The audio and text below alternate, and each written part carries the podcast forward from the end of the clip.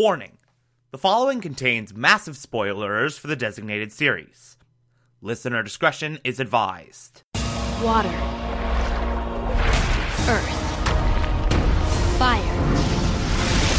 Air. You're listening to the Television Archive, together in harmony. the show where we, the television loving hordes of the internet, take a deep dive into what used to be in our beloved all My name is. Thomas Clark, and this is Avatar The Last. Airbender and the Legend of and My brother and I discovered the new Avatar, an airbender named Aang. And although his airbending skills are great, he has a lot to learn before he's ready to save anyone. But I believe Aang can save the world.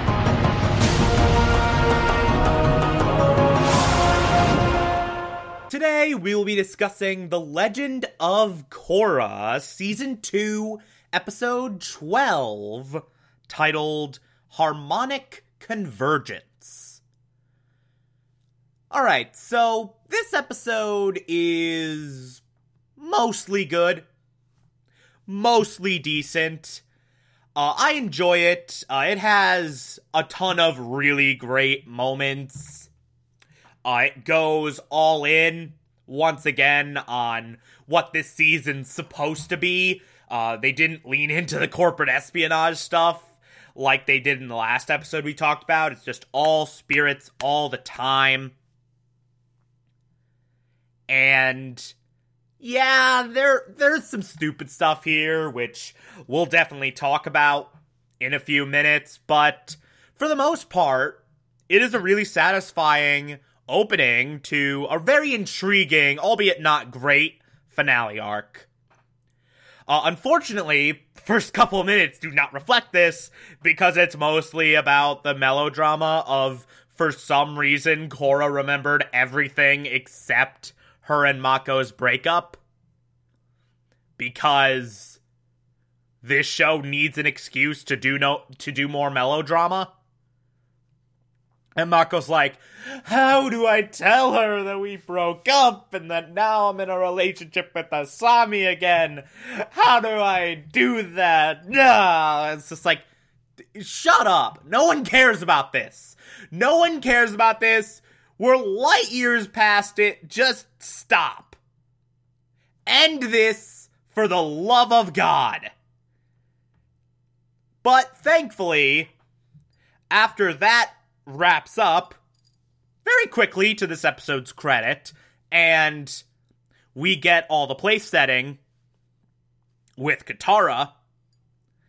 Uh, we get this really incredible aerial fight. Uh, we get this really incredible action sequence with Asami, Bolin, and Mako in a plane, and everyone else on Oogi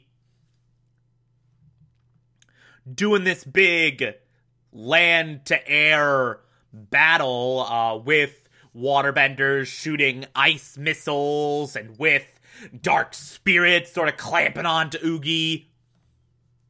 Uh, Bolin's earth bending some bombs onto the Northern Water Tribe encampment and blowing them up as they go, which is badass. Like, this entire sequence is awesome. This whole sequence is really, really cool. But of course, it ends with everyone but Bumi getting captured. Everyone but Bumi is captured in that little Unalaq tent deal with Tonraq. And they're now subjected to an Unalaq monologue. And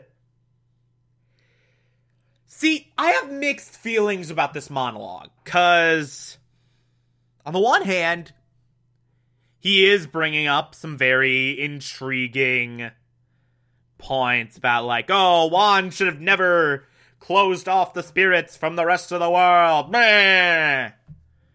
But all of that interesting stuff, all of that interesting conflicty stuff is overshadowed by the reveal of Unalaq's major plan, which is on harmonic convergence, he is going to fuse with Vaatu to become, and I quote, the Dark Avatar. the Dark Avatar. The Dark Avatar.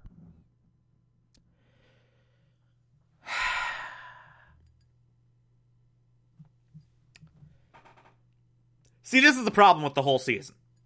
And honestly, if you don't immediately see why this is lazy as all hell, I can't help you.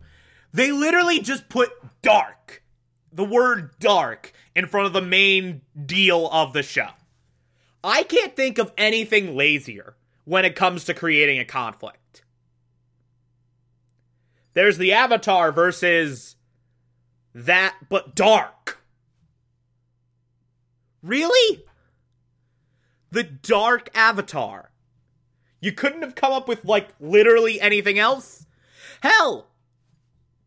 If you just had, like, Unalaq's a servant of Vaatu, and now Vaatu's gonna go around just destroying everything, and he's more powerful than ever, and Korra has to stop Vaatu, that would have been fine, but no! No! The show insists on shoving Unalaq down everyone's throats and has infused with Vaatu to be the Dark Avatar. Jesus Christ, the Dark Avatar. My god, that's the type of crap you see in shitty fan fiction. That is so lazy. That is so uninspired. That's just nothing.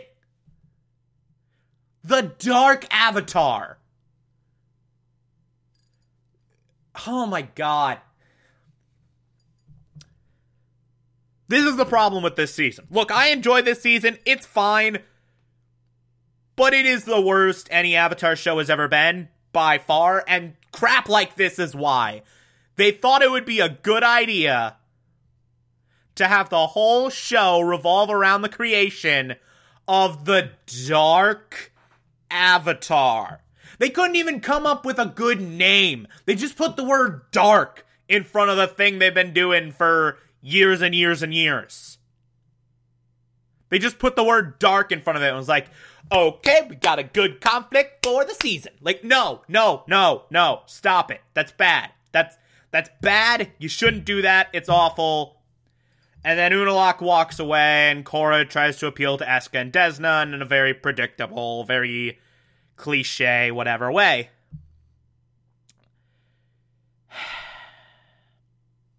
But then all of this stupid, bad, whatever uh, is immediately counteracted by one of the most hilarious sequences of this entire season. Uh, Bumi trying to rescue everyone else. And just managing to do it just by being an idiot. He he's an idiot, and yet somehow that is what causes everyone else to escape.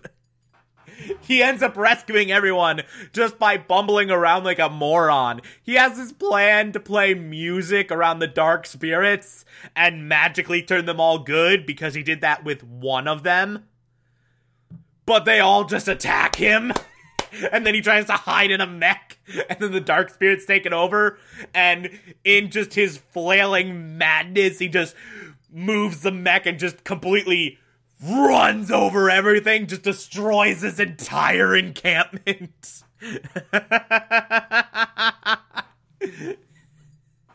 and then he ejects from it and just goes in front of everyone else, just slides on into the tent, just facing everyone else, and is like, hey, it's rescue time. I totally meant to do that.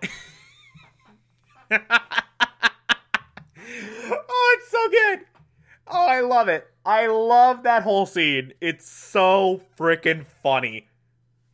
My god. And then, of course, we get this fight in the spirit world. Uh, after Asami goes off with Tonraq, everyone else just walks into the spirit world, and we get this magnificent fight with Unalaq Uh, between Mako, Bolin, and Unalaq, which is really, really well done. All set against Korra trying to close the portal. And it's exhilarating, it's tense, because you know exactly what's at stake if Korra doesn't close this portal before harmonic convergence, but of course, we then get our ending, our really fantastic ending, our really terrifying ending, where Korra fails. Korra's just about to close the portal, but then harmonic convergence begins, and the portal's just like, nope. And like just throws her on her ass. The entire world goes into this like purple hue for convergence. And Vaatu escapes his prison. And he's just free.